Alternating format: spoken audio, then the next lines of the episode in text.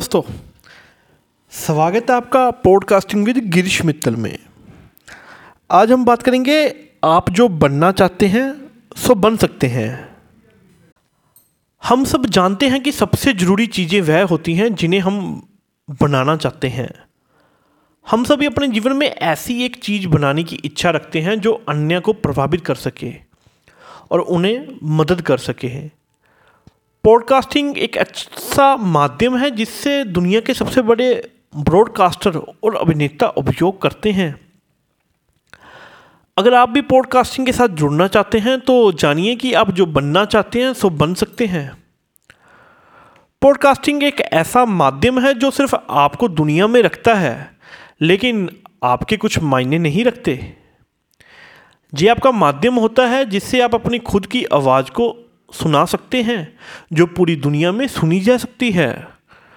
Podcaster में website से सुनी जा सकती है, जिससे आप अपने सुनते हुए लोगों के साथ साझा करने का मौका मिलता है।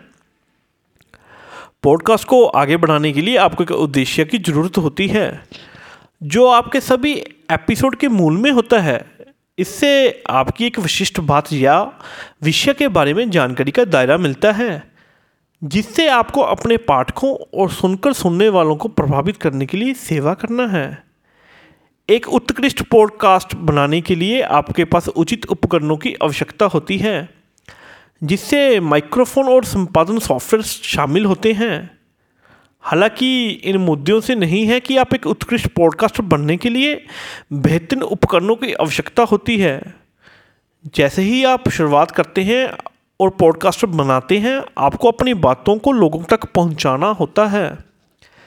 इस प्रकार पॉडकास्टिंग एक ऐसा माध्यम है जो आपको अपना जीवन जीने का मौका देता है, जहाँ आप अपनी बातें विशेषकर या अन्य लोगों से साझा कर सकते हैं।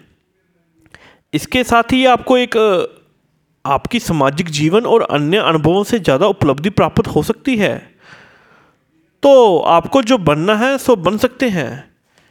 इस पॉडकास्टिंग के माध्यम से, मैं आशा करता हूँ आपको यह जानकारी बहुत अच्छी लगी होगी।